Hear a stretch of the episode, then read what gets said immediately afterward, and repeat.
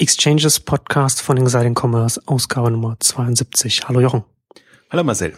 Heute wollen wir uns mal mit Uber beschäftigen, mit dem Modell dahinter und mit den Potenzialen und Möglichkeiten und mal äh, auch mal ein bisschen durchspielen, was da, was, was, was da auch im, im Bereich, also im Verhältnis zum Onlinehandel da noch möglich ist. Jetzt, ich bin nicht sicher, ob, ob, es, ob es Hörer gibt, die, die noch nicht von Uber gehört haben. Ich kann es mir nicht so richtig vorstellen, aber falls es doch jemanden gibt, der nicht weiß, was Uber ist.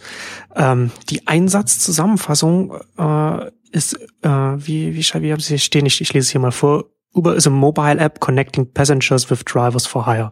Also über eine mobile App äh, macht es den Taxizentralen oder den Taxis allgemein, den Taxen allgemein weltweit Konkurrenz, also in den Städten, in denen sie gestartet sind. Ähm, haben bis jetzt 1,5 Milliarden äh, Risikokapital in sechs Runden insgesamt eingesammelt. In der letzten Runde, die hat ja Wellen geschlagen, allein in der letzten waren es 1,2 Milliarden, also da ist das groß geflossen, da sind dann alle dann rein, alle äh, die üblichen Verdächtigen dann, mhm. die jetzt sicherstellen wollten, dass sie dann bei dem, bei dem Gewinner dabei sind. Ähm, ich hatte hier im Vorfeld, als ich mich vorbereitet habe für die Sendung nochmal so ein paar Sachen rausgesucht, hatte einer, ich glaube, der schreibt jetzt für TechCrunch, der hatte so, ähm, in einem Tweet nochmal die Entwicklung von, von, von Uber vor, ein paar Wochen zusammengefasst. Im März 2009 gestartet, äh, spät in 2010 dann in San Francisco gestartet, April 2014 waren sie dann in 100 Städten weltweit verfügbar und im August 2014, also vier Monate später, dann in 200 Städten, also verdoppelt. Und da ist es dann, wenn man, wenn man, wenn man erst einmal die Operation, wenn das erstmal alles funktioniert, dann ist das weltweite Ausrollen dann natürlich relativ einfach also relativ immer noch im Verhältnis, im Anführungszeichen gesetzt, ne, aber, aber da sieht man, wenn, wenn man, wenn man auf eine mobile App setzt, was du ja auch immer sagst, dieses Aktivierungspotenzial, was über, was über die mobilen Computer dann möglich wird, kann man hier in der, in der Geschwindigkeit, in der Uber jetzt weltweit vorangeht, kann man das ganz gut sehen. Ähm, man muss ja. vielleicht auch unterscheiden. Also einerseits natürlich das, der Druck, mit dem das jetzt in den Markt gepusht wird, ja. das, das darf, finde ich, nicht verdecken auch das, das Konzept und einfach was da an, an ja schon innovativer Strategie dahinter steht. Und das beides ist natürlich spannend, aber uns soll es natürlich auch in der Ausgabe mehr darum gehen, was, was konzeptionell einfach Uber auch einzigartig macht oder warum man sagt, das ist jetzt nicht eine Wette in, in irgendeine Blase rein, sondern das kann man sich schon ganz, ganz gezielt ähm, angucken. Ja, Genau, also vielleicht sage ich jetzt gleich am Anfang nochmal die, die zwei Sachen, über die wir nicht reden werden. Über die Regulierungsherausforderungen, für, für, für die das natürlich dann, also gerade hier in Deutschland kann man das ja beobachten, was da passiert. Ähm, ich ich sehe ich sehe das nicht als so ein wichtiges Thema. Das, ist, das sehe ich eher als ein Randthema, weil sich das relativ leicht lösen lässt. Also es gibt ja diese, diese Debatte, dass da so ein, so ein, so ein Schwarzmarkt entsteht, auch mit Airbnb und, und Uber verstehe ich nicht so richtig, weil letzten Endes ist das einfach, äh, das ist ja relativ einfach nachzuvollziehen, weil diese, da sind Unternehmen, die, die werden halt irgendwann auch immer an der Börse sein oder die sind auch jetzt einfach gestandene Unternehmen, die einfach auch ihre Zahlen vorlegen müssen. Und wenn dann, wenn dann jetzt ein Finanzamt kommt oder eine Behörde und sich das dann anguckt, diese Unternehmen wissen, welche Transaktionen auf ihren Plattformen äh, zwischen welchen Leuten gelaufen sind, weil sie, weil sie natürlich dann ihre Gebühren einsammeln. Und daraus kannst du jede, jede, jede Schwarzmarkthandlung so leicht eliminieren. Also das ist, äh, ich, das ist eher so ein, so ein temporäres Aufregerthema, was man, wo, wo ich finde, man das jetzt einfach jetzt schon quasi abhaken können. Da müssen wir jetzt nicht noch tiefer ist schon, ist schon bezeichnend, weil es natürlich, wenn, wenn ein neuer Player kommt, der sich nicht an die Spielregeln hält, sofort der große Aufruhr kommt und die Unterstellung ist ja unterschwellig, dass da jetzt weniger vertrauenswürdige Fahrer dann Leute durch die Gegend chauffieren. Ähm, aber das muss man ja, also ich, ich sehe es auch als weniger relevant an. Das ist einfach, das passt einfach nicht in die bisherige Taxiwelt rein die regulierte, mehr oder weniger regulierte Taxiwelt, ähm, genauso wie in Airbnb nicht in die Hotelwelt reinpasst. Also all diese, diese neuen Player ähm, haben einfach jetzt ähm, im ersten Moment extreme Schwierigkeiten und das nervt natürlich auch. Also man hat es mehr, also wenn man so bei Twitter mitverfolgt, so bei neun, Nine Flats auch, bei im Airbnb-Bereich, die haben, hat das extrem gewurmt oder, oder natürlich alle Gründer und die da beteiligt sind, fragen sich, was, was soll das? Also ähm, genau, weil es, weil es eben so ist, wie du sagst, die können viel leichter nachvollziehbar nachvollziehbar machen, wen sie vermittelt haben, wie das alles lief, dadurch, dass es ja alles mobile ist und trackbar ist. Also das, das ist viel, viel ähm, substanzieller als Teile der Taxibranche, die einfach auch das, das wo nicht alles getrackt ist in, in dem Sinne. Also deswegen auch, glaube ich, auch temporäres, äh, ähm, ja, ist halt das, das, das Konfliktpotenzial das da ist, gerade wenn jemand mit solcher Macht, mit so viel Geld reinkommt. Aber das haben wir ja in allen Bereichen. Deswegen würde ich es auch, ich würde es gar nicht weiter vertiefen wollen, sondern die konzeptionellen Themen sind da sicherlich das Spannendere. Wobei man dann halt noch dazu sagen muss, und das ist so das, das, das zweite Themenfeld bei Uber, über das wir jetzt auch nicht tiefer eingehen wollen, ist, dass natürlich Uber auch ein bisschen von der, vom, vom Marketing her, sage ich mal, nicht so ein glückliches Händchen hat. Also es ist ein sehr, ist teilweise sehr arrogant auftretendes äh, Unternehmen, das sich natürlich dann auch keine Freunde macht. Und das ist grundsätzlich so die Ethik des Unternehmens ist ein bisschen fragwürdig, was da teilweise äh, passiert. Also vielleicht mal noch ein kleines Beispiel. Jetzt, jetzt war vor, vor ein paar Tagen ging die Geschichte rum, dass, dass ein Fahrer von, von Uber gefeuert wurde, weil er auf Twitter einen negativen Artikel über Uber getwittert hat. Also das ist da fragt man sich, was, was, was, was ist denn los bei denen? Aber das sind, aber das spielt natürlich dann, das, das gibt natürlich dann noch Feuer so in diese Aufreger-Themen dann natürlich noch rein, wenn so ein Unternehmen auch noch, wie sich so ein typisches Klischee verhält, wie man gerade sich in Deutschland auch viele US-Unternehmen, gerade auch Technologieunternehmen so vorstellt, die so arrogant einfach hierher kommen und, und, und sagen wollen, so machen wir das jetzt. Ähm, Wo, aber das ist, ja. Man kann es ja fast andersrum auch sagen. Also normalerweise hinken ja die Deutschen, in Anführungszeichen, die deutschen Medien immer sehr hinterher, als bis da über einen Google und Facebook diskutiert wird und irgendwie das in den, in den Massenmedien auftaucht, dauert es sehr lange. Interessanterweise bei denen, speziell bei Uber hat es natürlich jetzt äh, nicht lang gedauert und die haben das natürlich auch als, als Publicity gut nutzen können, wenn da große Aufruhr ist, wenn da Gerichtsverhandlungen äh, sind und, und alles. Also besser kann das nicht passieren. Ja, sie sind, äh, ich glaube, das, das ist einfach das, das Problem, wenn du so aggressiv in den Markt gehst und so schnell vorangehst, dann passieren halt solche Dinge. Ähm, ich würde jetzt mal auch sagen, eigentlich sind es Einzelfälle, aber natürlich lassen sich die dann sehr, sehr schnell hochkochen und dann ähm, äh, tut man sich schwer. Aber wobei, wobei die PR von von Uber schon weltweit relativ also es ist kein Einzelfall, es ist schon relativ klar in eine Richtung, wo ich, wo, ich nicht sehe, was, was das dem Unternehmen selbst bringt, weil es einfach nicht in gutem Licht dastehen lässt. Aber gut, das soll uns, das äh, ist jetzt nichts, was, wo, was wir jetzt noch weiter vertiefen wollen. Ähm, vielleicht zu dem Modell von, von Uma, was ich ganz spannend finde was glaube ich auch nicht jeder, nicht jeder hier in Deutschland schon weiß, wenn, wenn man, wenn man es noch nicht benutzt hat, ist, dass sie ein sehr interessantes Preismodell haben. Also Search Pricing nennen sie das. Das heißt, wenn ich jetzt äh, ein Uber-Auto will, dann kann ich dann, habe ich dann, dann gibt's ein, eine, eine, eine Gebühr, die sie dann natürlich dafür verlangen. Ähm, und wenn, wenn äh, die Nachfrage nicht so groß ist, ne, dann komme ich dann mit zu der einfachen Gebühr dann mein, mein Auto, also meine, meine Fahrt. Wenn jetzt natürlich, wenn, wenn jetzt aber gerade zum Beispiel zu Stoßzeiten, zu, zu wenn, wenn Pendler oder oder oder äh, Geschäftskunden äh, an, an, einer, an, einem, an einer Stelle viel Fahrten in Anspruch nehmen und dann nicht mehr so viele Autos zur Verfügung stellen, dann kommt so ein Search Pricing, nennen sie das rein. Das heißt, automatisch angepasst an die Nachfrage steigt der Preis. Der, und, und dieses System stellt sicher, dass immer eine Fahrt, also immer eine Fahrt zur Verfügung steht, nur eben, dass dann, nur dass die dann vielleicht sehr, sehr, sehr teuer ist. Also im Gegensatz zu, zu normalen Taxifahrt, da hast du einen festen Preis, wenn du von A nach B fahren willst, aber wenn du Pech hast, dann hast, dann findest du eben kein Taxi, weil sie alle belegt sind. Bei Uber ist es genau andersrum. Du hast dann immer du wirst immer, wenn, wenn Uber erst einmal in, in der Stadt verfügbar ist, wird es immer eine freie Fahrt geben, aber die wird dann vielleicht das Zweifache oder das Drei- oder Vierfache kosten, wenn, wenn, wenn gerade eine hohe, hohe Nachfrage ist knallharter Marktmechanismus natürlich dann, aber halt gut, weil, weil man natürlich weiß, die, die wirklich eine Fahrt wollen, die, die leisten sich das und die anderen suchen nach Alternativen. Also ähm, im Prinzip ist ja auch kein Auto da dann. Das ist ja ähnlich wie mit, mit Taxis oder also jetzt München immer Oktoberfestzeit. Ich meine, da weiß man einfach, dass genau. es ganz, ganz schwierig wird, ähm, da, da was zu finden, obwohl schon Massen an Taxis unterwegs sind.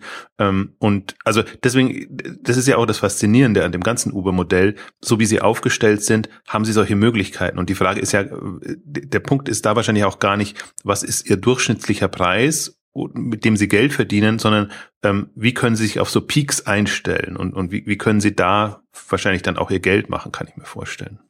Und das kannst du ja auch nur machen, wenn du dann halt, wenn du im Hintergrund mit, mit, mit Algorithmen arbeiten kannst, wenn du nicht ne, mit einer klassischen Taxizentrale könnte das nicht so dynamisch anpassen.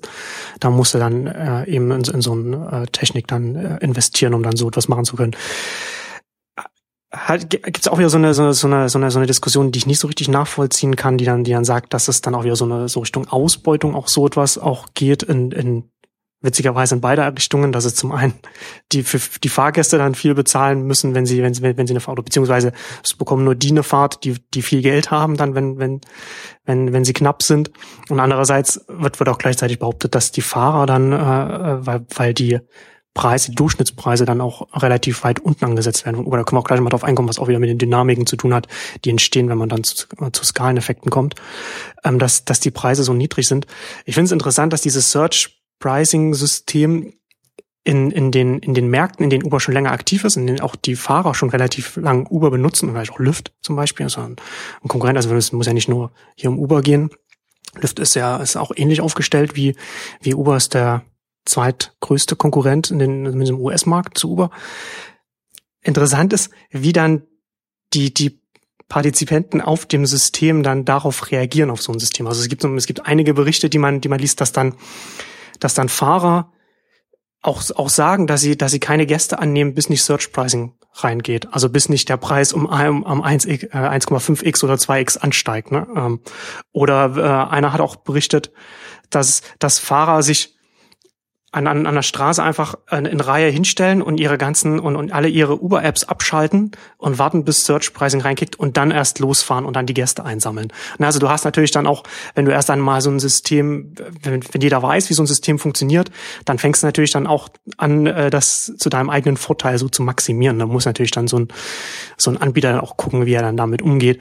Aber das ist vielleicht auch ganz interessant, um einfach auch mal zu sehen, so ganz so einfach ist es dann, ist es dann doch nicht, dass man sagt, okay, jetzt so ein Algorithmus bestimmt jetzt, wie die Menschen äh, miteinander interagieren und der und der diktiert jetzt das Verhalten. Also gibt es dann so noch so eine ist ein interessantes äh, äh, Reaktion dann einfach darauf. Ist ja immer das Schöne, dass dass man also die die smarter sind oder die mitdenken, die die nutzen das natürlich also trotzdem für sich aus oder suchen nach nach Lücken, wo, wo sie das entsprechend für sich nutzen können. Nur kurz zum Verständnis: Search ist nicht suchen, sondern äh, Search S U R G E, ne? Genau, genau. Damit, damit man äh, Ach, ja. Nicht den Eindruck hat, äh, das, das ja, vielleicht ein bisschen, bisschen schlecht ausgesprochen, weiß ich nicht, aber ja, genau. Ich glaube, das kann man gar nicht anders. Es spricht ja. man beides gleich aus. Nur damit es nochmal auch klar wird, es geht eher darum, um so Peakzeiten dann ähm, genau. entsprechend äh, zu berücksichtigen. Also ich finde auch, also was, was mich, ich habe ich, ich hab das nicht so intensiv mitverfolgt wie du. Also du, du hast ja auch du hast ja immer wieder gesagt, so wenn wir gesprochen haben, so ganz erstaunlich, wie schnell die voranpreschen und was die alles an neuen Dingen ähm, starten. Ich habe das nur so am Rande verfolgt, natürlich die, also es eskaliert ist, aber was mich auch fasziniert hat, ähm, dass, dass die, also ein ganz anderer Aspekt eigentlich auch, ähm, wie sie Fahrer bekommen, weil sie haben ja bestimmte qualitative Ansprüche an die Fahrer. Das heißt, die gehen sogar so weit, dass sie dann ein, ein Finanzierungsprogramm mit den Autoherstellern starten, damit die die Fahrer an vergünstigte Autos kommen. Mhm. Normalerweise würden sie die Autos nicht bekommen, weil, weil sie, weil sie im Prinzip keine so Erlösströme haben oder Einnahmequellen haben. Aber mit so einem Uber, äh, ähm, ja, äh, Auftrag will ich jetzt gar nicht sagen, also da, da, da, dass, dass sie eben verdeutlichen können, sie sind quasi an den Verbund angeschlossen und dann ist dadurch die Verträge, die sie eben geschlossen haben, auch bei den Autoherstellern quasi eine, eine, eine Grundsicherheit da und die bekommen halt dann geleaste oder, oder, oder finanzierte Autos in dem Bereich. Also das ist ganz interessant, wenn, wenn so ein, so ein Unternehmen einfach eine gewisse Größenordnung erreicht hat, dann kann es quasi selber aktiv gestalten. Und das fasziniert mich ja immer am meisten, dass die sich jetzt quasi, die können sowohl Fahrer akquirieren, als an eben auch, oder mit, mit bestimmten Autoherstellern dann zusammenarbeiten und bestimmte Autos, Brands da reinheben. Und interessanterweise, ich habe in dem Artikel dann nichts gelesen, dass irgendwelche Autohersteller da sich davon Abstand nehmen. Also das ist eher so, dass die das als Chance nutzen und, und äh, dabei sein wollen, weil es natürlich auch eine, eine, eine ja, ist eine Vermarktungs-, eine Vertriebsmöglichkeit. Äh, Aber interessant halt, wenn man, wenn man denkt, einerseits, eigentlich ist es ein, ist es ein äh, ähm, Mitfahrdienst, Taxidienst und ähm, das Spannende ist wirklich, dass die da so sehr, sehr weit denken und einfach überlegen, wie sie ihren Markt entsprechend gestalten und voranbringen. Ja, also das finde ich, das finde ich auch faszinierend, was, was da natürlich dann möglich ist, wenn du in der Größenordnung bist. Also jetzt hier in den USA. Ich weiß nicht, ob es nur in den USA ist oder auch weltweit, aber da haben sie auch äh, Kooperationen mit American Express, dass dann auch wieder da Vergünstigung drin so. Das Ganze ist klassischer, was man dann, dann, was man dann natürlich dann da machen kann. Und auch bei der, bei der äh, API haben sie natürlich dann auch äh, Möglichkeiten, dann ihre, ihre Größe dann auszuspielen. Also die API, die sie im Sommer vorgestellt haben, dass sie dann in ihre eigenen Apps, also dass, dass, dass es in in, in Apps integriert werden kann. Sie haben vor der API, haben sie schon eine Integration in Google Maps bekommen, so dass man, ich glaube auch bis jetzt nur in den USA, bin ich aber nicht hundertprozentig sicher, dass man in der mobilen Google Maps App direkt äh, auch ein, ein Uber bestellen kann und einen dann dann zu der dann die Route dann quasi von A nach B fährt, wie man sie sich gerade auf, auf den, in den Maps rausgesucht hat. Und, und sie, die ähnliche Funktionalität ist jetzt auch in andere Apps integrierbar. Da haben sie jetzt zum Launch jetzt mit OpenTable äh, eine Integration gemacht, was natürlich auch wieder naheliegend ist. Ne? Man will zum, man hat jetzt reserviert für ein, für ein, für ein Restaurant, dann ist ja auch schon wieder klar, von wo nach wo ich und, und wann ich, ich dann dahin möchte. Und dann ist natürlich so eine Integration in so einen Transportdienst, von so einem Transportdienst natürlich auch sinnvoll. Ähm, sie hatten auch noch eine Integration, also war als Launchpartner war äh, United Airlines ist es genau, die waren, die sind da auch noch mit noch mit drin. Ja, auch wieder äh, Geschäftskunden, du, du, man, man landet dann in, in der Stadt am Flughafen und will dann von da dann zu seinem, zu dem Ort, an dem dann der Meet, das Meeting stattfindet. Und das ist natürlich dann auch nochmal sinnvoll, dass das dann auch wieder so äh, verknüpft werden kann. Und natürlich hier kommt natürlich dann auch wieder sowas zum Tragen, äh, da, da Uber jetzt der First Mover ist, also am Anfang äh, diesen Markt erstmal aufbereitet und, und überall verfügbar ist, zum Teil auch der einzige oder der erste Dienst ist, der da verfügbar ist, können Sie natürlich etwas machen, was andere nicht machen können. Sie führen eine Exklusivitätsklausel bei der API ein. Das heißt, jeder, der, der Uber integriert, der kann nicht zusätzlich noch Lyft integrieren oder irgendeinen anderen Konkurrenten was natürlich dann auch nochmal sich vor der Konkurrenz dann äh, absichert. Ein nachvollziehbarer Schritt. Also das ist ja auch das, was mich so fasziniert, ähm, weil das so so auf einer virtuellen oder abstrakten Ebene läuft. Also das ist dann eben und das das macht's ja so so schwierig. Also ich habe mir oder überlege mir immer wieder, als was muss ich denn eigentlich Uber sehen? also man, man sieht es natürlich äh, real, denkt man irgendwie Autos, die durch die Gegend fahren. Aber, aber faszinierend ist eigentlich, eigentlich kann man es ja tatsächlich, so wie du es am Anfang auch beschrieben hast, nur als App, mobile App sehen, die es schafft, einfach diese, diese Koordination hinzubekommen, im Prinzip auch diese diese Integration in die in die anderen Services rein, ähm, so dass man halt wirklich, ähm, also da können noch so viele Taxis jetzt am Flughafen stehen und machen uns und die Leute quasi schon mobil gebucht vorreserviert ihren Uber-Fahrer da finden und, und davon preschen können. Und, und das ist, das ist für mich, das ist manchmal auch noch eine, eine Geschichte, die, die schwer nachzuvollziehbar ist. Aber ich glaube, das ist halt der, der mobile Effekt, den wir dann eher haben, dass das eben auf einer impliziten Ebene oder auf einer anderen Ebene passiert. Und das kann man sich, also bei Uber kann man sich jetzt schon mal ganz gut vorstellen, bei manchem anderen auch, aber generell tut man sich, finde ich, da noch sehr, sehr schwer, weil alle Apps oder Services bisher auf dieser online-mobilen Ebene liefen und viele der neuen Services jetzt eben auch auf ja eine ne, ne, ich, ich versuche mir das Wort real zu vermeiden, also auf eine konkrete ähm, ja. Ebene gebracht werden, so dass, dass es halt wirklich alles beeinflusst. Und das, das finde ich, sieht man oder hat man in diesem Jahr speziell an Uber sehr stark gesehen.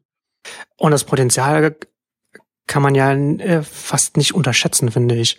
Also wenn man das nochmal jetzt auch nochmal an dem Beispiel durchspielt mit den mit den mit den Taxen, die die also die die äh, am Flughafen warten, dass äh, wenn wenn Uber erst einmal sich in der Stadt ausgebreitet hat und diese ganzen Integrationen hat und und das Ganze läuft, wenn das also wenn das System erst einmal am Laufen ist, dann hat man dann hat man nicht diese Down, Downtime als Fahrer. Das heißt, ich weiß jetzt der United Airlines Passagier, der landet, der landet dann, dann will der den Fahrt und die Fahrt und die Fahrt wurde mir zugeteilt, also fahre ich jetzt fahre ich jetzt da ran, jetzt ist er da. Man kann dann auch Verspätungen dann noch mit, mit einbeziehen, wenn, wenn die ganzen Systeme verknüpft sind. Der Fahrer, äh, der Passagier steigt ein, ich fahre da hin und dann ist schon das nächste wieder da.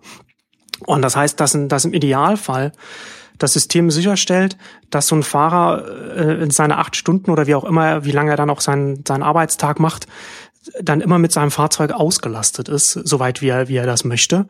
Und nicht, wie man, wie man es kennt, die, die, die Taxifahrer, die dann in, in, in 10, 15 Autos äh, Schlangen dann äh, an, an den Orten stehen, an denen dann mal Leute kommen, die vielleicht ein Taxi wollen oder auch nicht.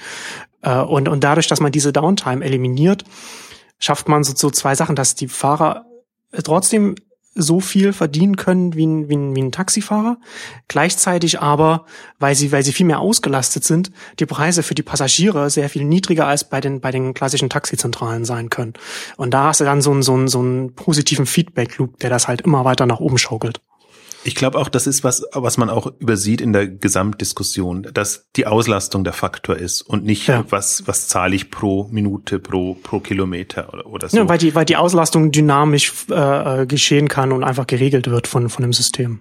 Also das ist für mich auch das Faszinierende. Also ich bin ja ohnehin ein, ein, ein Freund von so Optimierungs- und, und, und, und das ist für mich eigentlich so Informationstechnologie, wenn es dann darum geht, ähm, auf einer Plattform aufsehen, äh, aufsetzend irgendwelche äh, Themen und Dinge zu optimieren. Das finde ich hochspannend. Also gerade wenn es so, so, so quer reinkommt und man dann einfach eine, eine Lösung hat. Und man sieht ja, wenn man erstmal muss sich halt in diese Uberwelt reinversetzen und dann sieht man in dieser Uberwelt die Optimierungspotenziale und, und welche Möglichkeiten dann man, dass man hat. Und eben gekoppelt, das ist das zweite große Thema, was mich zunehmend fasziniert, ist diese, die, man weiß eben, wer in der Nähe ist. Also die, diese mobile Komponente, man hat das, finde ich, im, im Handel ist es immer nur so, man lockt dadurch die Leute in den, in den Laden rein. Aber, aber das ist immer für mich eigentlich der, der, der unspannendste Ansatz. Ich finde das eigentlich faszinierend. Man sieht, äh, welche, also man sieht in dem Fall, welche Services in, in, in, in der Umgebung sind. Und das Spannende ist halt, dass es auch mobile Services sind, dass sich auch die bewegen. Und das sind nicht immer nur stationäre Läden oder irgendwelche stationäre ähm, Anbieter. Und, und dadurch ist das so ein flüssiges, fließendes System, dass, dass es echt faszinierend ist. Und dass man halt, glaube ich, auch das, das, was man unter stationär mal verstanden hat oder versteht. Also eigentlich sind alle so mobile Komponenten. Die Frage ist halt, wo ballt sich das dann? Und wissen, also Uber weiß natürlich sehr schnell, wo irgendwas los ist und wo viele ähm, Anfragen kommen und dann wird sich das alles dahin bewegen. Also ein sehr, sehr fließendes, amöbenhaftes äh, äh, Thema, fast jetzt auf einer, auf einer sehr abstrakten Ebene betrachtet. Und das, das finde ich absolut faszinierend. Und das kann man halt nur machen, wenn man, wenn man wirklich in die, in, also erstmal diese Struktur und diese Plattform aufgebaut hat.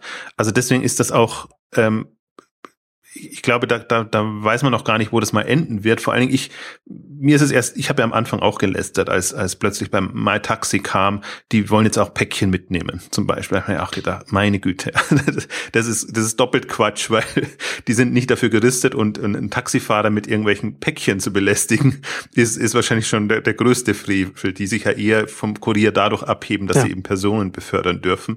Ähm, aber da, da habe ich es halt sehr konkret betrachtet. Wenn man das aber rein logistisch betrachtet, dass man sagt, man hat da jetzt quasi mobile Services Fahrer und dann geht es darum, Anwendungen darauf aufzusetzen. Und das eine ist halt Personenbeförderung und das andere ist aber auch äh, ist auch Päckchenbeförderung. Und es spricht ja nichts dagegen, ähm, dass dass die irgendwann mal auch Kurierdienste und anderes mit reinnehmen. Also es, man kann ja dann irgendwann qualifizieren, was für Autos, also Fahrzeuge dann letztendlich in dem Netzwerk genau. ähm, zugange sind. Also ja, also da, genau, letzten Endes, ich, also ich glaube, dass es wirklich sinnvoll ist, so ein, so ein, so ein Unternehmen auf einer immer von einer, von einer sehr abstrakten Ebene hinzugehen. Also bei, bei Uber jetzt Transport von A nach B und was kann man, was kann man dann machen, wenn man eine bestimmte Größenordnung erreicht hat und dann die nächste Größenordnung, was wird, was wird dann möglich? Also äh, gerade was du jetzt schon angesprochen hast, ich sehe es jetzt auch nicht so sinnvoll, dass jetzt Taxifahrer dann auch noch äh, Pakete dann noch mit im, im Kofferraum transportieren. Aber wenn wir jetzt mal mal äh, das äh, so einen Gedanken mal durchspielen und mal so sagen, okay, das gehen wir jetzt mal nur von von Metropolen aus, von also von von Millionenstädten, in, in denen jetzt äh, Uber jetzt es alles, also sehr viele Uber-Fahrer auf der auf auf den Straßen hat und was, was ich mir zum Beispiel vorstellen könnte, ist, dass man, dass man so in so einem Logistiknetzwerk Uber letzten Endes oder, oder ähnliche Modelle wie Uber die letzte Meile abdecken. Ne? Also dass du nicht irgendwie, äh, du fährst, du hast nicht irgendwo, dass du, dass du dann auch in ein Logistikcenter hinfährst und das dann und dann noch irgendwie die Sachen abholen musst, sondern du hast noch mal die zentralere Abholstation, wo dann so ein Uberfahrer, der sowieso schon, wo man, wo, wo die, wo die App über GPS an das, an das, an die Server mitteilen kann, okay, der, der fährt jetzt von da nach da oder der ist da in der Nähe und der hat gerade den Kofferraum vielleicht frei oder wie auch immer, ne? also auch wieder Auslastung dann könnte man sagen, okay, der fährt zu der Abholstation oder man kann es ihm anbieten, dass er, wenn er sowieso schon von da nach da fährt, auf dem Weg noch schnell kurz an der Seite ranfährt, noch was einpackt und dann äh, gleich ähm, bei einem bei einem bei einem bei einem Kunden noch äh, noch ähm, noch abliefert. Und das das finde ich halt diese diese diese ähm, diese spannenden Überlegungen, dass man dann zum Beispiel auch sagen könnte, das muss ja auch nicht für alle äh, Produkte zutreffen, aber wenn ich zum Beispiel, ich habe was, ich habe was bestellt und ich möchte, dass das dann bei mir auch zu Hause ankommt, dann kann ich, ich komme äh, zu Hause an nach der Arbeit um fünf, um sechs und sage auf der App jetzt, ich bin jetzt da, jetzt möchte ich, dass, dass ich das, was ich äh, heute Morgen gekauft habe, dass das jetzt, dass das jetzt geliefert wird. Dann wird das über das Uber-System, geht das dann an, an die Fahrerschaft. Ein Fahrer sagt, ja, ich kann das jetzt noch schnell mitnehmen und, und bringt das dann und bringt das dann ähm, dann innerhalb von einer halben Stunde oder einer Stunde vorbei, was natürlich dann wieder auch wieder was ist, was nur in Metropolen möglich ist. Und wenn man dann auch wieder von einer von einer Auslastung ausgeht, dass so etwas alles einfach noch mit noch mit reinfließt, dann, dann sinken natürlich dann auch die Kosten von solchen zusätzlichen Angeboten, die man dann da machen kann. Ob das jetzt so wie ich mir das jetzt vorstelle, ob das dann so eintreten wird, sei dahingestellt. Aber das, das sind halt so die Überlegungen, die man da anstellen kann, was man, was man in so ein System integrieren kann und was dann auch gerade, wenn auf allen Seiten äh, die, die, die Leute über Smartphones dann die Signale senden, da lässt sich das einfach so optimieren, dass, dass da einfach äh, bei einer, einer bestimmten Größenordnung sowas einfach auch sinnvoll umsetzbar wird. Ich glaube auch, man darf da immer nicht in, in, in, also kommt natürlich sofort die Frage, wie viel kostet das und äh, wer, genau. wer soll das bezahlen? Ich glaube, man darf da am Anfang auch nicht in, in die Massenmärkte denken. Also ja, ja. das ist ja genau, genau. der Vorteil von so einem Uber-Service, dass er eben nicht wie eine Post alle bedienen muss und sofort von, von Tag eins quasi ein Angebot für alle machen muss, sondern äh, das fasziniert mich an, an diesen Mehrwert-Services, nenne ich die halt dann bewusst gerne, weil ich sage, es, es gibt halt eine Klientel, für die das wichtig ist oder für Uber gilt es rauszufinden, was denn denn die Faktoren, die Leute dazu bewegen, da mehr zu zahlen und, und, und da, das, das zu machen. Wobei das immer für mich der erste Schritt ist. Der, der zweite Schritt ist dann immer auch ähm, zu überlegen, wie kann ich das eben so kostengünstig wie möglich anbieten und wie kann ich mir alternative ähm, Erlösquellen, Erlösströme ähm, ents entsprechend sichern. Und für mich ist das, das Uhr ist wieder sehr nahe an, an einem Google-Modell, wo man eigentlich, glaube ich, von dem Google macht Suche und verdient Geld mit Werbung, ähm, Uber macht äh, Vermittlung von, von Fahrten und verdient Geld mit was auch immer. Also das ist ja noch nicht gesagt. Bis jetzt ist es eins zu eins, ähm, weil es nahe liegt und weil der, weil der, weil die Abdeckung halt auch noch beschränkt ist. Aber ich glaube, das ist wirklich so ein, so ein Spiel, ähm, wie, wie dominant wird, wird so ein Player sein. Ähm, entsprechend kann er dann auch was, was anbieten. Und das ist genauso, deswegen glaube ich auch, diese Milliarden, die da jetzt reinfließen, ähm, und bei, bei Uber durchaus zu einem Zeitpunkt, wo sie relativ weit sind. Also es ist ja nicht so, wir machen mal irgendwas und äh, hoffen dann drauf und dann schießen wir schon Milliarden rein, sondern es ist eigentlich schon jetzt in einzelnen Städten getestet. Man sieht ja auch wieder, wie, wie schnell das Team dann ist, auch Dinge auf die Beine zu bekommen und, und neue Dinge zu starten. Es lohnt sich einfach auch mal einfach mal den, den, den englischsprachigen, also den Hauptblock von, von Uber anzuschauen, was da permanent rausgepusht wird an, an, neuen, an neuen Sachen und neuen Initiativen, Kooperationen und, und was auch immer, um sich ein, um ein Gefühl dafür zu bekommen, in welcher Geschwindigkeit das Unternehmen da gerade arbeitet. Also, weil ich würde es auch, so wie wir jetzt ja, wie du es ja auch beschrieben hast, ich würde es auch durchaus inzwischen eben als, als neuen Logistik-Service sehen. Ähm, wobei halt das, das Thema Logistik sich, sich komplett neu aufstellt. Also auch die, die, die Kategorien, die man früher hatte, Spedition, Paketdienst und jetzt irgendwie Kurierdienste. Und wenn man, wenn man fahr also Taxis noch mit reinnehmen will, eigentlich ja nicht mehr äh, wirklich die Personenbeförderung. Und aber das Interessante ist ja immer dann, das kommt ja immer aus einer Richtung, aus der man es nicht erwartet. Und wenn jetzt in der Personenbeförderung einfach ähm, solche Dienste entstehen und man da Erfahrungen sammelt, dann ist es natürlich rückwirkend, hat es wieder Rückwirkungen, weil, weil diese Strukturen einfach bleibend sind und, und die Gründer ja dann oder die Teams tendenziell smart genug sind, um zu sagen, dass das übertrage ich jetzt oder welche Anwendungsfälle kann ich denn noch machen mit meiner Infrastruktur, die ich schon habe. Also deswegen, da bin ich jetzt mal, bin ich auch mal super gespannt, ähm, weil weil in diese Dienste, so wie ich das mitverfolgt habe, sind jetzt keine Logistiker eingestiegen, sondern tendenziell die Autofirmen. Also Daimler hat MyTaxi, mhm. glaube ich, übernommen in, ja. inzwischen.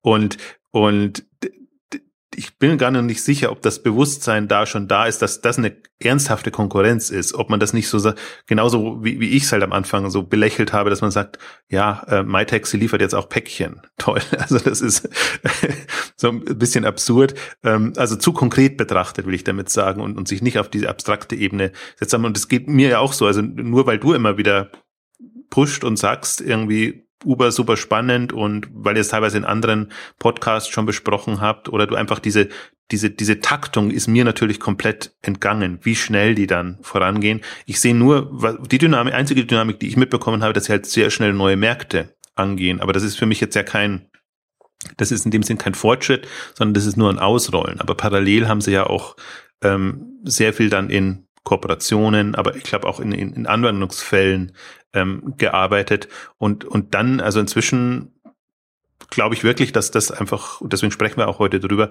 ein, ein, ein der, eins der Unternehmen des Jahres auch ist.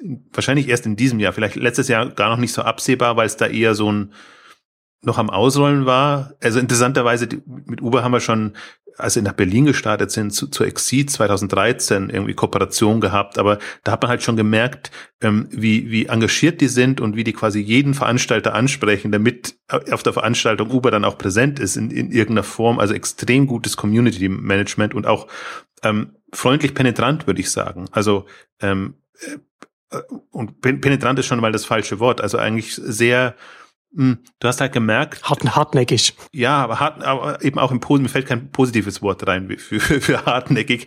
Also ähm, sehr interessiert daran, ja die, diese, die, das Thema unter die Leute zu bekommen.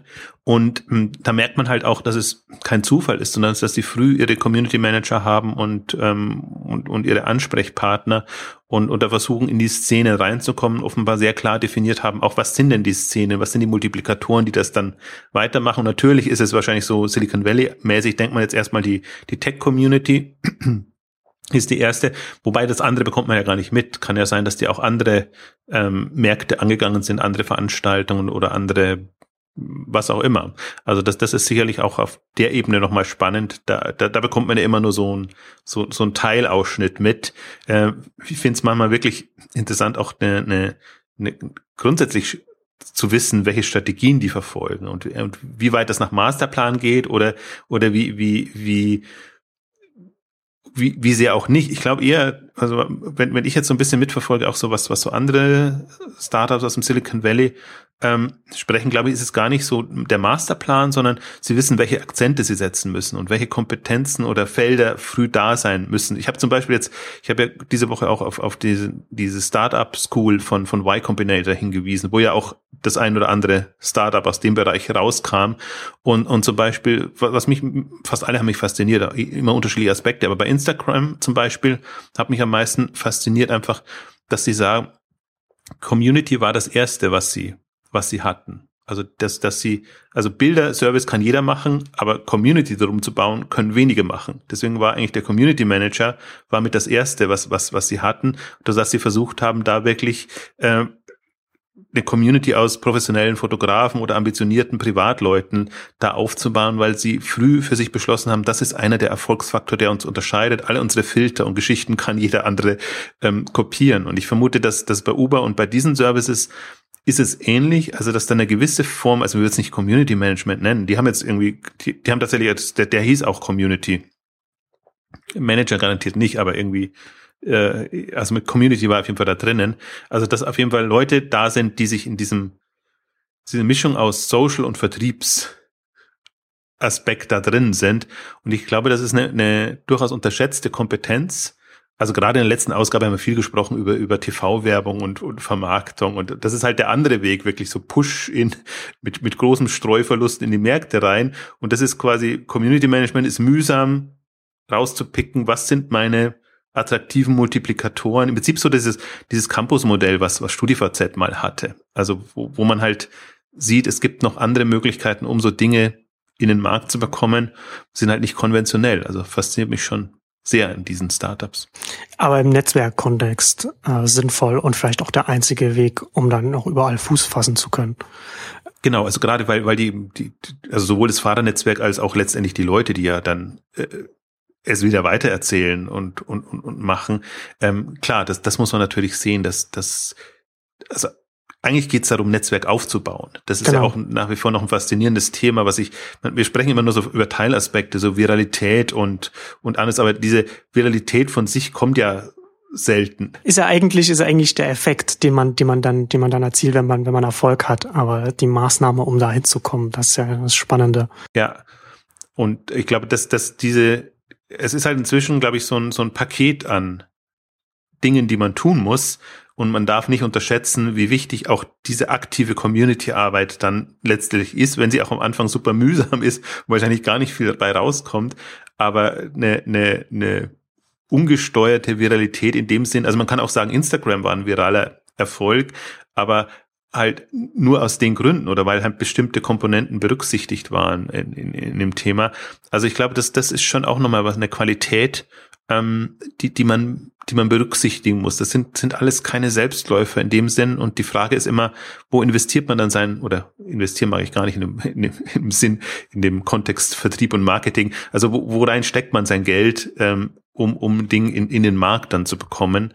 Und ich habe das Gefühl, das sind eigentlich da, gerade diese Unternehmen, und das, da zähle ich jetzt äh, Instagram und oder die ganzen Apps und so mit rein, aber, aber durchaus auch ein Airbnb und andere, ähm, die, die sich halt überlegen, wie sie jenseits der Plakatwände auch noch andere Methoden, Community Management Methoden ähm, haben und andere Kompetenzen vor allen Dingen.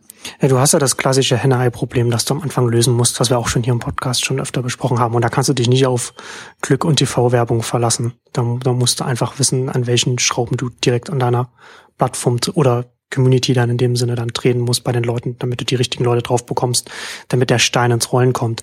Um vielleicht nochmal was zu den, äh, auch nochmal zu den Skaleneffekten zu sagen, was du auch vorhin gesagt hattest, so mit den unterschiedlichen Größenordnungen. Witzigerweise ist, als Uber am Anfang gestartet ist, gab es natürlich wenige, wenige Fahrzeuge und dann war es äh, auch gerade in San Francisco äh, sehr teuer und der, und der Vorwurf an Uber war, dass es ein Luxusprodukt für die oberen ein Prozent ist. Und mittlerweile heute, äh, ich hatte vorhin noch mal, ich habe es jetzt leider hier nicht auf dem auf dem Rechner jetzt nicht vor mir, aber äh, die äh, Preise in, L, in LA zum Beispiel sind, glaube ich, wenn man dann, wenn man da eine Uberfahrt nimmt, äh, nur noch nur noch halb so hoch wie wenn man eine Taxifahrt nimmt. Und das sind dann eben die Unterschiede, die dann entstehen, wenn dann erstmal eine, eine Masse an Fahrzeugen da ist, dass man dann damit ganz anderen, ganz anderen Dynamiken arbeiten kann. Aber da muss man natürlich dann auch erstmal hinkommen. War im Übrigen, also war, war auch, also über das da sind habe ich alle Vorurteile bin ich mit allen Vorurteilen reingegangen, äh, die ich so habe. Ich habe genau das auch gedacht. Äh, das ist ein Limousinenservice für die Betuchteren und die, die werden es dadurch, dass es ein Limousinenservice ist, nie schaffen, irgendwie zu einem Massenphänomen ähm, zu werden. Also es ist genau diese, das ist natürlich diese, dieser Denkfehler, die man hat, dass man nur das sieht und da tappe ich auch immer wieder rein, dass man nur das sieht, was da ist und, und das extrapoliert, aber nicht diese, diese Netzwerkeffekte und diese Skaleneffekte da schon vor, vorausahnt. Und deswegen unterschätzt man auch diese, diese Dinge alle und, und äh, deswegen ist es auch, also deswegen ist es auch dann so schwer, dann am, am Ende nochmal dagegen anzukommen, wenn man mit einer falschen Grundeinstellung jetzt auch im Wettbewerbsverständnis rangeht. Ähm, und man kann man ja durchaus auch, auch wieder darüber nachdenken, wenn, wenn das, das, also ich weiß ja nicht, was der, was der ursprüngliche Ansatz von Uber war, dass, ob sie wirklich schon dahin wollten, wo sie jetzt, wo sie jetzt sind. Aber wenn man sich überlegt, okay, wir wollen äh, Taxis ersetzen, wir wollen da ein Transportsystem aufbauen, auf dem wir dann wiederum Services aufsetzen können. Aber wie kommen wir da erstmal hin? Wenn wir erstmal nur ganz wenige Fahrzeuge haben, dann starten wir doch erstmal, wenn wir sowieso, wenn das sowieso teuer ist mit wenigen Fahrzeugen, warum machen wir den ja nicht, nicht erstmal eine Limousinendienst, mit dem wir dann erstmal anfangen und, und uns dann langsam vorarbeiten? Also im Nachhinein ergibt es Sinn, ob es, ob es dann vielleicht eher Zufall war, dass das so funktioniert hat, das weiß man nicht. Aber im Nachhinein kann man schon äh, da überlegen, ja, das, das, das, das, wenn man sich das überlegt hätte, dann hätte man sich das äh, schon richtig zurechtgelegt. Ich habe es gerade noch mal hier rausgesucht. Ähm, da haben sich ein, paar verschiedene Fahrten verglichen äh, in, in LA und es sind tatsächlich 50 Prozent, also eine, eine Vergleichsfahrt mit einem Taxi 37 Dollar, die jetzt mit UberX noch 19 kosten. Also man hat tatsächlich so 50, 50 Prozent mehr oder weniger Cut. Aus einem Artikel, den ich auch sehr empfehlen kann, der ist von ähm, wie heißt der, Bill Gurley. Bill Gurley ist, ist ein Boardmember bei, bei Uber, der hat auf seinem eigenen Blog mal sehr ausführlich mal einen langen Artikel über, über Uber geschrieben und so ein paar Sachen rausgenommen und, und, und aufgezeigt. Klar ist natürlich, ist ein Investor, der ist äh, Channel Partner bei Benchmark Capital und die sind seit Series A, also relativ früh in Uber eingestiegen und er sitzt jetzt auch, auch im Board. Also natürlich befangen. Ähm, aber sehr, sehr interessant, äh, wie er da auch den, den äh, adressierbaren, den, den kompletten adressierbaren Markt von, von Uber mal so ein bisschen auf, aufschlüsselt und auch, auch mal aufschlüsselt, dass so ein, dass so ein Dienst natürlich, man kann den Dienst nicht danach bewerten, was ein, ein Taximarkt an Umsätzen vorher gemacht hat, weil er ja ganz anders an, an dieses, an das Problem rangeht, was, was, was, was, was der Taximarkt löst oder gelöst hat. Und dadurch natürlich auch sich die Marktgröße dann verändert, weil dann auf einmal, wenn man zum Beispiel wie in LA zum Beispiel so, ein, so eine Fahrt nur die Hälfte kostet, dann natürlich dann auf einmal mehr Leute, für mehr Leute es interessant wird, so eine, so eine Fahrt zu bezahlen, als es, als es vorher der Fall war. Und das hat natürlich dann äh, sehr viele Auswirkungen auf den, auf den Markt an sich. Ich meine, es ist ja ohnehin, also diese, diese US-Städte sind ja ohnehin noch viel wilder als, als, als bei uns, also LA oder, oder. Gerade, gerade LA, ja. ja, also wenn, wenn, die, die haben, da sieht man ja tatsächlich das Problem. Also bei uns gibt's auch Staus und, und äh, Rhein-Main-Gebiet oder wo auch immer, also die, die neuralgischen Stellen und auch immer so den, zu denselben Zeiten, aber dass das ganze Städte quasi dicht sind und da gar nichts vorangeht, glaube ich, da sieht man schon, dass es auch ein Effizienzproblem zu lösen gibt. Man hat diese ganzen Autos und da sitzt eine Person drin und, und, und und irgendwie, das ist alles unkoordiniert, unstrukturiert und glaube, das ist auch schon mal, das, das sieht man noch mal besser, dass man auch da eine Herausforderung lösen muss. Und das ist ja nicht nur jetzt für den amerikanischen Markt, das, das droht ja ohnehin schon in China und irgendwo anders, wo man wahrscheinlich von Anfang an mit anderen Lösungen reingehen könnte. Und ich fand es auch nochmal interessant, haben gerade nochmal überlegt, auch ähm, wie du es beschrieben hast oder generell, wenn wir so sprechen. Ich meine, das Thema Mobilität ändert sich dadurch. Also es ist ja ohnehin ja. schon die, die dramatische Entwicklung, dass alle jungen Leute nicht mehr jeder unbedingt ein Auto haben will, aber ein Smartphone. Und ich habe, weil ich mich immer wieder frage, ähm, also das Problem ist natürlich dann bei den Autoherstellern, die, die, die Autos werden nicht mehr von denen gekauft, von denen es früher gekauft wird, oder es sind halt alle 60 plus. Ähm, das ist halt auch ein endender Markt. Da haben wir unser, unser typisches auch Medienproblem oder Thema, sondern dann wundert man sich natürlich auch, warum steigt denn ein Mercedes in in äh, ähm, MyTaxi ein oder eigentlich alle Autodienstleister. Warum haben die Carsharing plötzlich? Warum, warum steigen die in solche Services ein? Und ich habe das Gefühl, die, die, die sich mit dem Thema Mobilität befasst haben, sind wahrscheinlich so sehr viel weiter oder Mobility, wie es halt so ja. schön heißt dann auch. Und glaube ich, die sehen auch diese, diese Gefahren und machen ja ohne nichts zum Spaß. Also ich glaube, das, das ist jetzt eine ganz klare, klarer Punkt schon. In gewissen Bereichen sieht man die Fälle davon schwimmen und wahrscheinlich sogar die Luxusautohersteller sind es hat guten Grund, warum die einsteigen, die BMWs mit, mit, ihr, mit ihrer Lösung und die, und die Mercedes, weil eben da natürlich äh, da, Wobei ich da eher sagen würde, dass, dass, dass, dass so ein Mercedes oder BMW noch, noch, noch eher sicherer äh, dasteht als jetzt sagen wir mal ein Volkswagen, weil natürlich bei so bei bei hochpreisigen hat man ja noch das ganze Prestige noch mit, mit, mit dran, das natürlich nicht von einem, von, von einem Uber weggenommen werden kann. Wäre natürlich so ein, so ein ganz klassisches, ganz klassische, ähm, also was heißt klassisch, massentauglichere Marken, äh, glaube ich, da noch sehr viel stärker angegriffen werden. Aber ja, klar, natürlich ist es, ist das, ist das für die, dass, dass sie sich natürlich auf ihre eigene Zukunft dann auch vorbereiten, indem sie ein Carsharing und, und, und MyTaxi und so weiter sich, sich das genau angucken und sich daran schon beteiligen, weil sie sehen, okay, da kann man schon an der Marktentwicklung sehen, äh, da geht es in, in welche, in, wie auch immer sich das dann manifestieren wird, aber das ist die Richtung, in die es sich entwickelt. Aber man wunderte sich ja im ersten Moment, warum genau ja. die dann plötzlich in Carsharing einsteigen, was ja. immer eher so als arme Leute äh, ähm, Modell oder sozial bewegte Leute Modell ähm, betrachtet wurde, ähm, habe ich mir schon lange die Frage gestellt, warum genau die einsteigen. Weil dachte ich eher eigentlich, äh, das, das müsste dann eher von den Kleinwagen oder sonst irgendwas kommen. Aber ich, ich glaube inzwischen fast eher, das ist ein, das Bewusstsein konnte da sehr viel früher wachsen, weil die halt früher gesehen haben, was da für, für Entwicklungen kommen. Und ob sie da jetzt, ob sie der Falle entgehen können, ist nochmal ein ganz anderes Thema. Und ob, ob jetzt ein MyTaxi unter, unter Mercedes unter Daimler ähm, dieselben Chancen hat wie ein ähm, anbieterneutrales ähm, Angebot. Das wird nochmal eine ganz andere Richtung sein. Also wie gesagt, wenn, wenn ich auch diese, diese Finanzierungs- und Aktivierungspotenziale dann, dann, dann sehe, die, die und Uber macht das momentan ohne damit Geld zu verdienen. Also ich, ich hatte mir im ersten Moment gedacht, ah, smart, weil da ist ein schöner Erlösstrom da drinnen, dann kann man da irgendwie noch partizipieren, sondern für die geht es eher um die, die Marktentwicklung einfach und sie sagen, das, das bieten wir an, das ist quasi das, was wir in Anführungszeichen in die Community reingeben, damit die, also also wir profitieren, weil anständige Fahrzeuge da sind, aber die Leute profitieren davon, dass sie einfach äh, eine Chance haben zu Auto und zu Job eigentlich auch. Ähm, also deswegen glaube ich, ähm, ich würde auch, also aus Marktsicht bin ich ganz bei dir, würde ich auch sagen, da, da sind die noch eigentlich sehr sicher.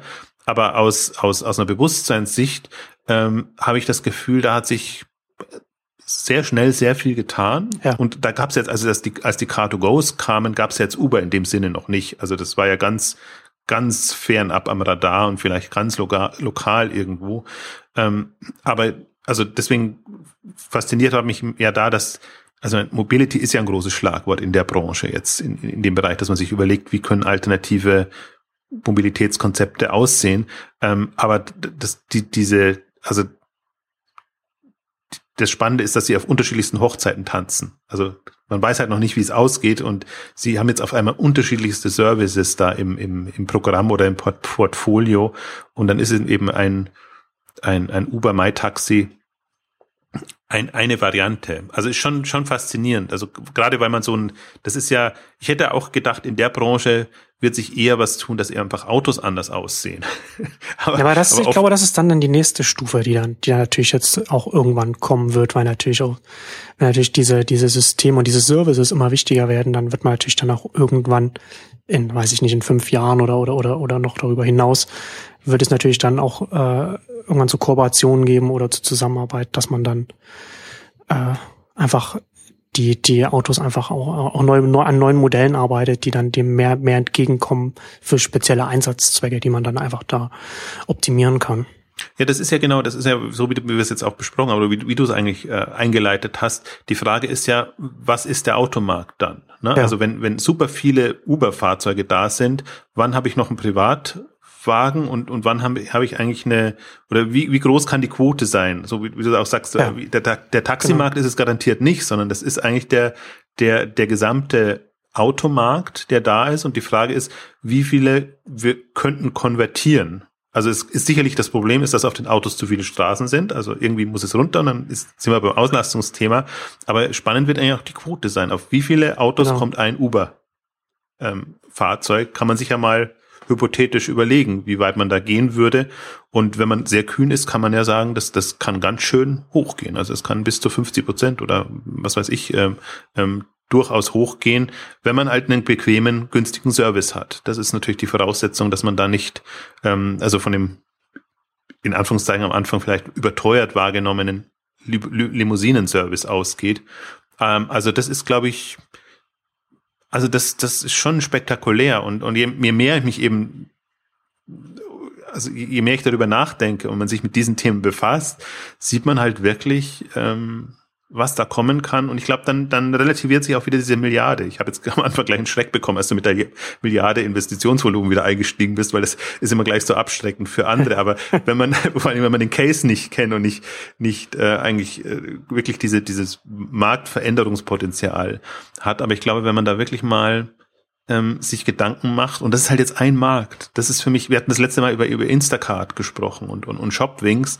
Ähm, das, das ist, äh, also die kommen von einer anderen Richtung in, in dieselbe Geschichte rein und und das ist für mich, also das ist, deswegen mich fasziniert jetzt schön langsam, muss ich bei mir sagen, das mobile Thema, weil ich eben ja. dieses Mobilisierungspotenzial sehe und, und da, da merke ich dann auch, und jetzt achte ich auch drauf, wie mobil wahrgenommen wird. Also wie, wie, also äh, eben, ich versuche auch herauszufinden, was ist der Unterschied zwischen einem mobilen Service, irgendwie iBeacon und, und irgendwie die, die Leute in die Läden zu bekommen. Ähm, das ist immer noch sehr eins zu eins. Also da ist kein Netzwerkeffekt da. Da ist zwar schon eine Verbindung jetzt von, von Laden zu, zu Nutzern da und vielleicht auch zu Nutzern, wenn sich die gegenseitig Bescheid sagen, was sie da an Angeboten haben oder kaufen. Aber das Potenzial jetzt ist, ist wirklich also wenn man es unter Mobilisierungsgesichtspunkten sieht, ähm, phänomenal, weil, weil das halt nicht mehr, das, das ist nicht mehr fixiert auf irgendwas, sondern du bist in einer beweglichen Welt unterwegs und, und, und unterstützt auch diese Beweglichkeit der Welt. Das ist, glaube ich, das zweite Phänomen, was mich fasziniert. Also es ist dann auch nicht mehr wichtig, wo du bist oder wo du deinen Sitz hast und wie du es machst. Und das können ja meinetwegen auch, auch, ähm, also in München hat man es jetzt gerade nach dem Oktoberfest gemerkt, einfach, es kommen ja auch äh, Taxifahrer von überall her dann plötzlich nach München und, und nutzen dann die Chance, um hier Geld zu verdienen. sind dann zwei, drei Wochen unterwegs, wenn man sich mit denen unterhält und sagen die, das ist Irrsinn, was ich da an, an, an Geld machen kann. Und ich glaube, diese das ist ja auch eine Form von Mobilität, der es nochmal unterstützt. Was ja auch das Potenzial zeigt, ne? wenn natürlich, wenn so, wenn sowas wie, wie ein Oktoberfest stattfindet, dann, dann ist so ein Taxi auch auf einmal ausgelastet. Ne? Und, dann, und dann sind sie natürlich total begeistert, was sie dann da Absolut, verdienen die arbeiten könnten rund um die Uhr arbeiten. Also mhm. das, das nicht ganz. Also ja, ja, klar. Das Oktoberfest ist nicht rund um die Uhr, aber die Leute und schon. Und auch ein Taxifahrer muss schlafen. Auch ein Taxifahrer muss schlafen, ja. Genau. Also, ja. also das ist schon eine, eine, eine Facette, die mich fasziniert. Ich würde mhm. gerne auf einen Punkt noch eingehen, weil das habe ich zum Beispiel nur am Rande bekommen, aber es gibt ja auch so Uber Pop und, und, und andere Dinge jetzt. Also vielleicht, wenn du noch mal kurz ähm, Revue passieren lassen, was, was du so spannend, was du an, an Services spannend fandest oder an Entwicklungsschritten in der, in der Taktung, ähm, die du so mitverfolgt hast. Gibt es da bestimmte Aspekte? Jein. Also Uber versucht einfach alle Arten abzudecken. Also Uber, Uber X, was äh, Taxi, Uber Pop, ähm, was, was, was jetzt das Problem gerade mit der deutschen Regulierung ist, weil natürlich dann Leute Personen befördern, die keinen Personenbeförderungsschein haben. Das heißt, dass dann das da versucht man halt so unreguliert äh, das einfach zu machen, dass jede, jede, jede Privat, jede Privatperson sich da als Fahrer, also jede Anführungszeichen anmelden kann. Und wenn sie dann halt äh, vom, vom System dann zugelassen wird, dann über, über Uber als Fahrer aktiv sein kann.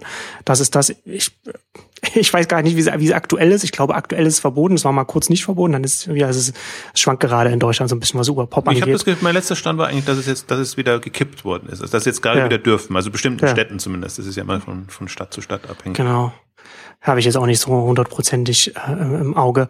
Also da versuchen sie einfach einfach alles abzudecken, auch von der von der von der teuren vom teuren Limousinenservice bis runter einfach zum Peer-to-Peer Dienst ähm, ist natürlich sinnvoll. Ne? Wenn du halt einmal, wenn du einmal das die App hast, wenn du einmal alles rin, rundherum hast, einmal klargestellt, dann äh, deckst du das natürlich alles ab. Zum einen, dass dann halt nicht irgendwie noch ein anderer Konkurrent reinkommt und auch noch ein Netzwerk aufbaut, und zum anderen, äh, der Mehraufwand für dich selbst als Anbieter ist nicht ist nicht so hoch. Da kannst du das einfach kannst du einfach alles auf deinem auf deinem System abdecken. Und natürlich je mehr äh, Möglichkeiten man natürlich hat, also wenn ich jetzt als potenzieller Passagier dann auswählen kann zwischen UberX, Pop und so weiter, dann äh, steigt natürlich die Wahrscheinlichkeit, dass ich das benutze und das ist natürlich dann auch wieder natürlich auch sinnvoll, um dann auch wieder so die Netzwerkeffekte reinzukommen. Was interessant ist, finde ich, was vielleicht auch nicht jeder weiß, ähm, dass, dass auch Uber mit einem äh, mit einem Dual-Rating arbeiten. Also man kennt es vielleicht von Airbnb, wenn man das schon mal benutzt hat. Da kann man auch wie bei eBay, ne, man bewertet dann denjenigen, mit dem man eine Transaktion durchgeführt hat, also bei Airbnb, wo man dann da geschlafen hat. Und derjenige bewertet dann auch den Gast, so dass man sich gegenseitig bewertet.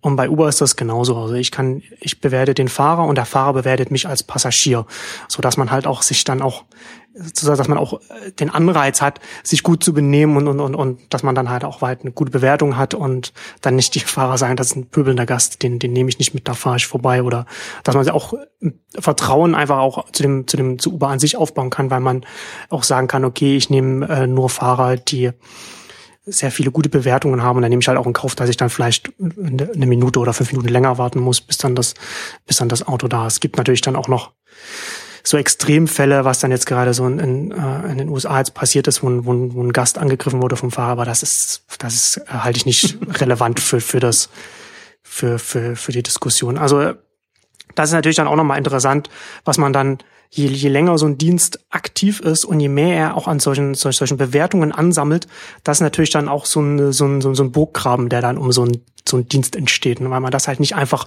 von heute auf morgen bekommt. Und wer da schnell schafft, dann so das aufzubauen, hat natürlich dann einfach das Vertrauen dann schon implementiert in das System. Also er kennt das ja, man kennt das ja von eBay.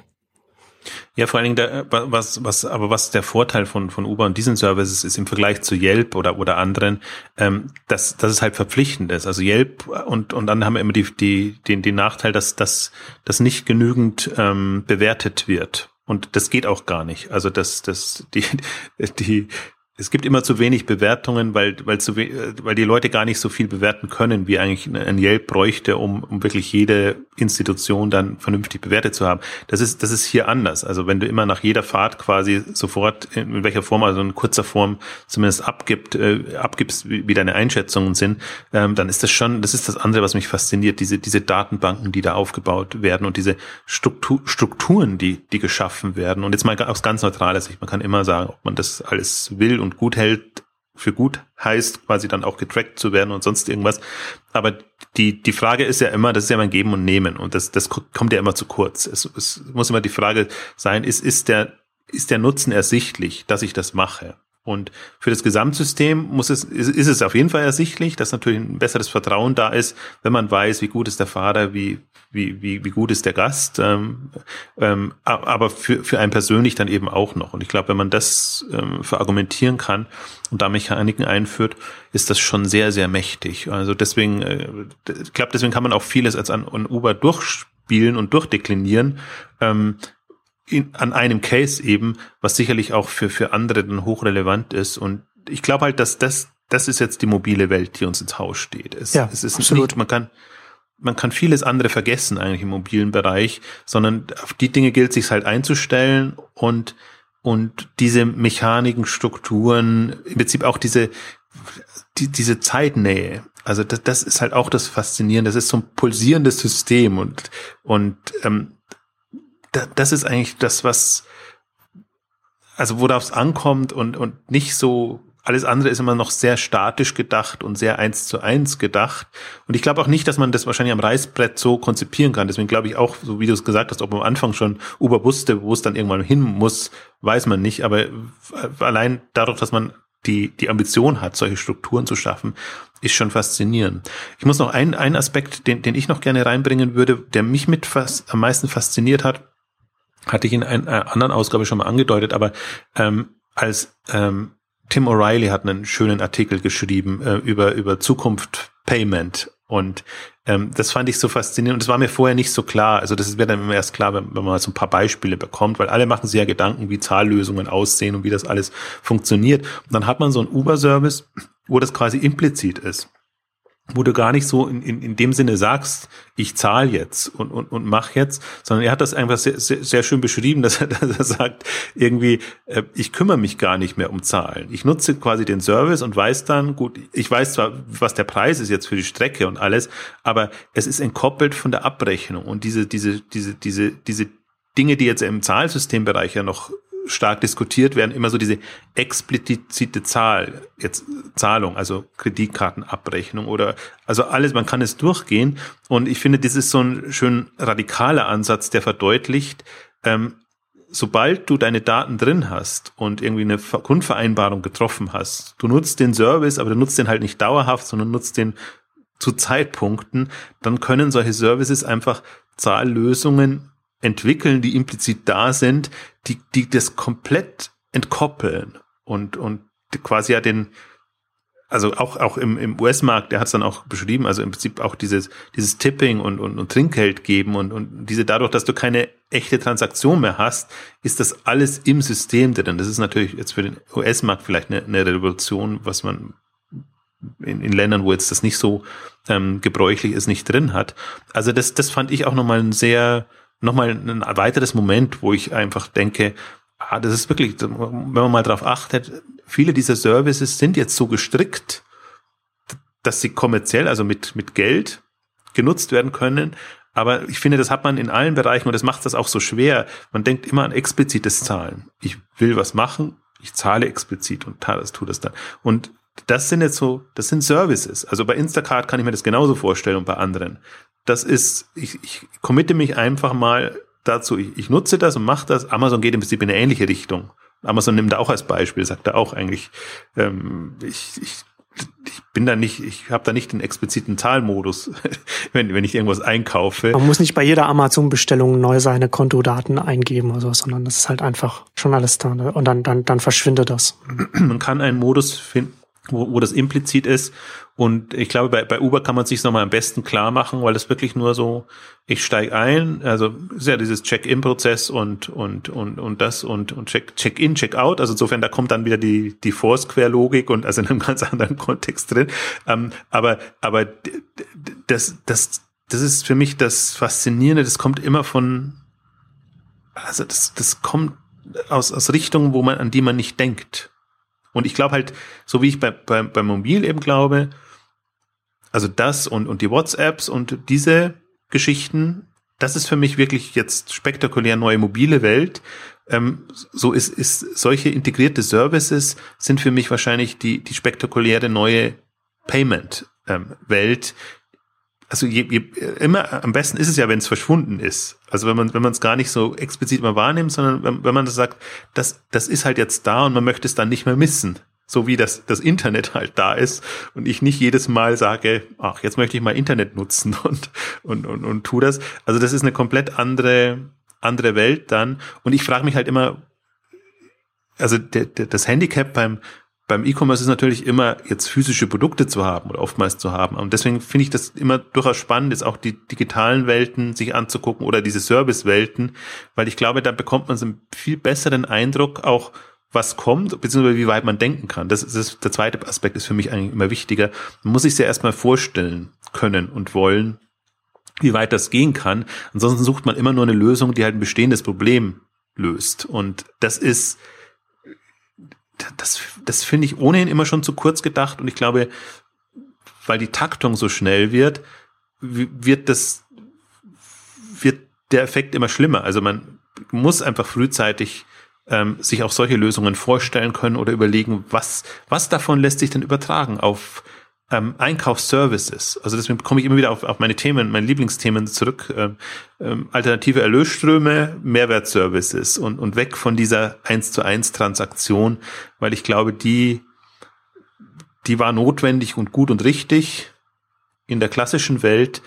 Aber wir sind alle trackbar, wir haben unsere Smartphones und dann ist das wahrscheinlich auch der bessere Ausweis, den wir irgendwann mal haben, ähm, als, als die regulären Ausweise und alles, was wir davon abgeleitet haben. Das ist auf jeden Fall, man kann auf jeden Fall an Uber gut sehen, dass Silicon, Silicon Valley da aktuell so eine sehr gut geölte Maschine ist.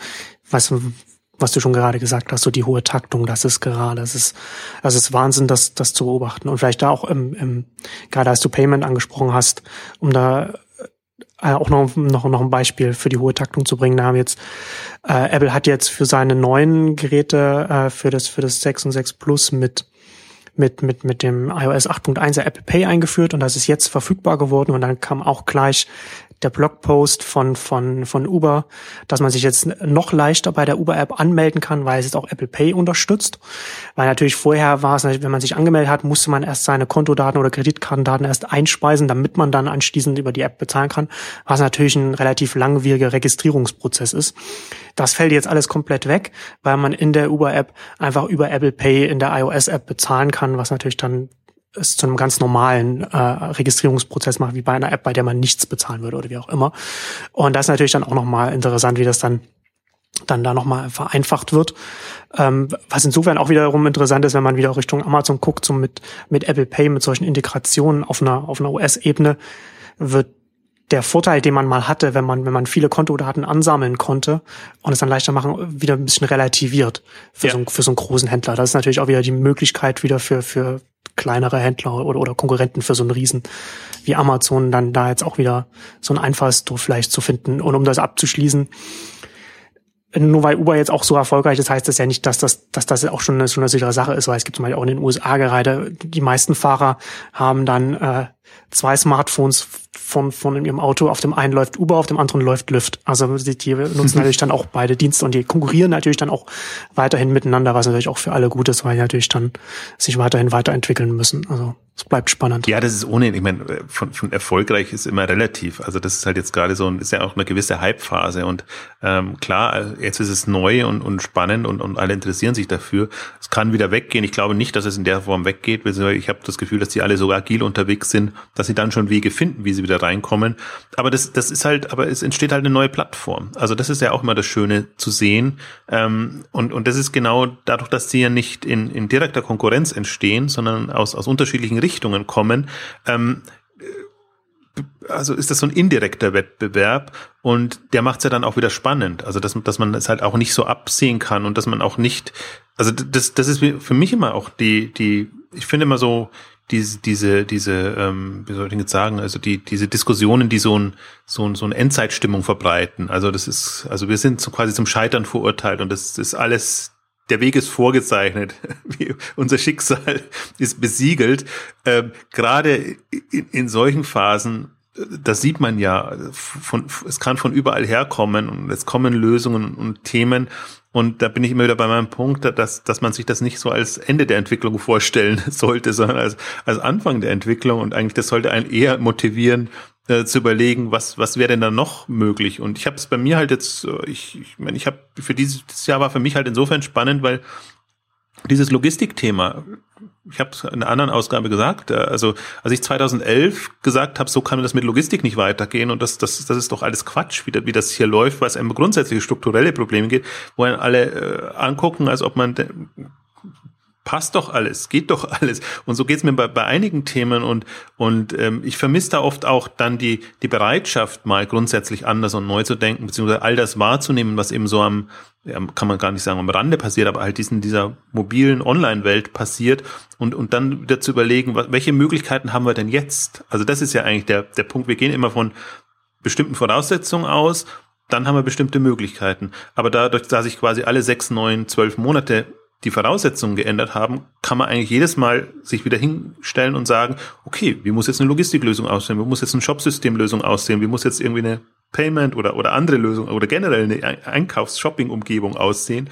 Hm, und, und das, äh, das passiert nicht, weil man auch, man stellt ja Dinge so ungern in Frage, an die man sich so gewöhnt hat.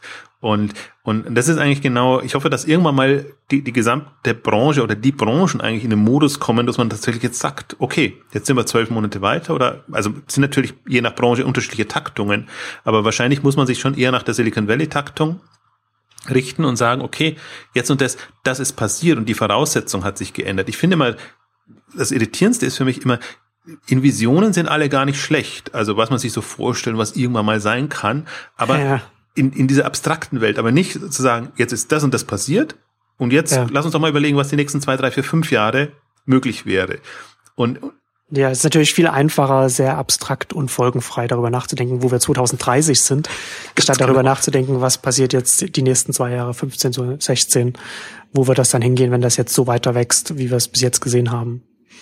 Also das, das ist diese, diese, dieses, ich mag das utopische Denken genauso wenig, wie ich diese ja. Ignoranz mag gegenüber bestehenden Entwicklungen. Und die, die natürlich sowohl utopisch als auch Ignoranz tut es einem leicht, weil man macht es einem leicht, weil man sich dann nicht mit den Themen befassen muss, sondern genau, man muss ja sehr, genau sehr genaues am Radar haben. Oder wie gesagt, Uber war jetzt natürlich deine Leidenschaft äh, und da, da muss ich dann dazu bekehrt werden. Oder je öfter man drauf stößt, natürlich auch nicht zu jedem Thema hat man eine gleich hohe Leidenschaft, aber ich glaube, dieses, dieses Grundbewusstsein muss da sein. Und bei mir war das halt, also ich, bei, bei Mobil, mich haben ja einige ich musste mir einiges anhören wegen meiner mobilen Leidenschaftslosigkeit über die Jahre hinweg, wo ich einfach mir immer gesagt habe, bestimmte Voraussetzungen sind nicht gegeben, so dass ich eigentlich jetzt noch nicht es spannend befinde, mich mit dem mobilen Thema zu befassen. Und, und ähnlich ist es auch bei, bei Logistik, da kann man immer nur beklagen, dass da wenig vorangeht. Und jetzt auf einmal hat man gesehen, 2014 war so das Jahr, wo plötzlich durchwegs und eben auch über den Grenzen hinaus äh, einfach diese ganzen Logistik-Fulfillment, ähm, also ähm, Kuriergeschichten ähm, eine hohe Dynamik haben. Die einen tun es eben ab und werfen es in den Same-Day-Delivery-Topf, ähm, andere nehmen einen Uber wahr, andere hoffen, dass es so weitergeht. ähm, also das ist wahrscheinlich müssen wir in diesem Modus müssen wir tatsächlich mal kommen, dass, dass wir uns entscheiden, wollen wir nur abstrakt obskur irgendwelche Szenarien aufmachen oder wollen wir die Realitäten zur Kenntnis nehmen, so wie sie sind? Also das ist halt jetzt, ich finde jetzt die letzten zwei, drei Jahre ist wieder viel vorangegangen mit dies, diesen derlei mobilen Services, also würde ich andere mal ausblenden und dann kann man eben, also jetzt, jetzt gerade kann man wirklich mal für sehr viele Branchen durchdeklinieren, was das bedeutet. Also weil das hat ja nicht nur Auswirkungen auf Handel und, und auf andere Themen. Ganze Dienstleistungsbranchen stehen äh, vor der Revolution, um nicht zu sagen vom, vom Kippen. Ähm, also, wobei ich halt, ich glaube, das ist ja auch deutlich geworden, wie du es auch beschrieben hast bei, bei Uber. Alle achten auf den Preis und auf Ausbeutung. Wenige achten auf Auslastung und, und die Zeit, die man totschlagen muss dazwischen. Also es ist ja, die, diese Effizienzsprünge werden oftmals nicht berücksichtigt. Und, und dann äh, entsteht natürlich so ein Eindruck, als ob wir da alle jetzt in, in eine in, ins Jammertal abgleiten, wo, wo alle ausgebeutet sind und, und niemand mehr seine Zeit einteilen kann. Ich finde auch gerade an Uber eigentlich so schön, dass man sich das als Fahrer dann tatsächlich aussuchen kann. Da sagt man einfach, das und das sind meine Zeiten, da weiß ich, da verdiene ich gutes Geld und den Rest der Zeit dann für Familie oder anderer Job oder sonst irgendwas. Also kann ja durchaus eine, eine, eine Mischung dann, dann sein. Also das ist eine, auf unterschiedlichsten Ebenen. Oder man, setzt, oder man setzt dann eben auf einen Konkurrenten eben, weil man macht, man macht halt die andere App dann auf, weil man bei der dann mehr verdient. Und das, das ist ja dann auch interessant, was dann, wenn er, wenn es dann erst einmal so viele Kleinunternehmer dann auch gibt, was also ein Uber und so ein Lyft auch ermöglicht, dann sind die einmal da, dann haben die ihre Smartphones, dann kann natürlich dann die nächste App kommen und das kann natürlich dann auch ein reines, das kann dann Instacast, ein Shopwings sein oder noch was ganz anderes, wo sie, weil sie das dann auch benutzen können und dann konkurrieren die dann auch wieder miteinander, ähm, aber können gleichzeitig schon mal auf einen Pool an Fahrern zurückgreifen, die sowieso schon in dem Modus sind. Ähm, und das macht es natürlich dann auch nochmal die Dynamik ganz spannend. Marktplätze sind immer dann der nächste Schritt. Egal ob Services oder die guten, die guten alten Marktplätze. Es ja. kommt immer dann die Ebene gleich drüber und ja, wer, wer eine gute Marke dann schaffen kann und wer dann in den Markt reinkommt, gut, aber es muss erstmal eine, Grund, eine, eine genügend breite Basis geben dann in dem Bereich. Gut, und dabei wollen wir es jetzt hier ähm, belassen für die heutige Ausgabe. Vielen Dank fürs Zuhören und dann bis zum nächsten Mal. Tschüss. Tschüss.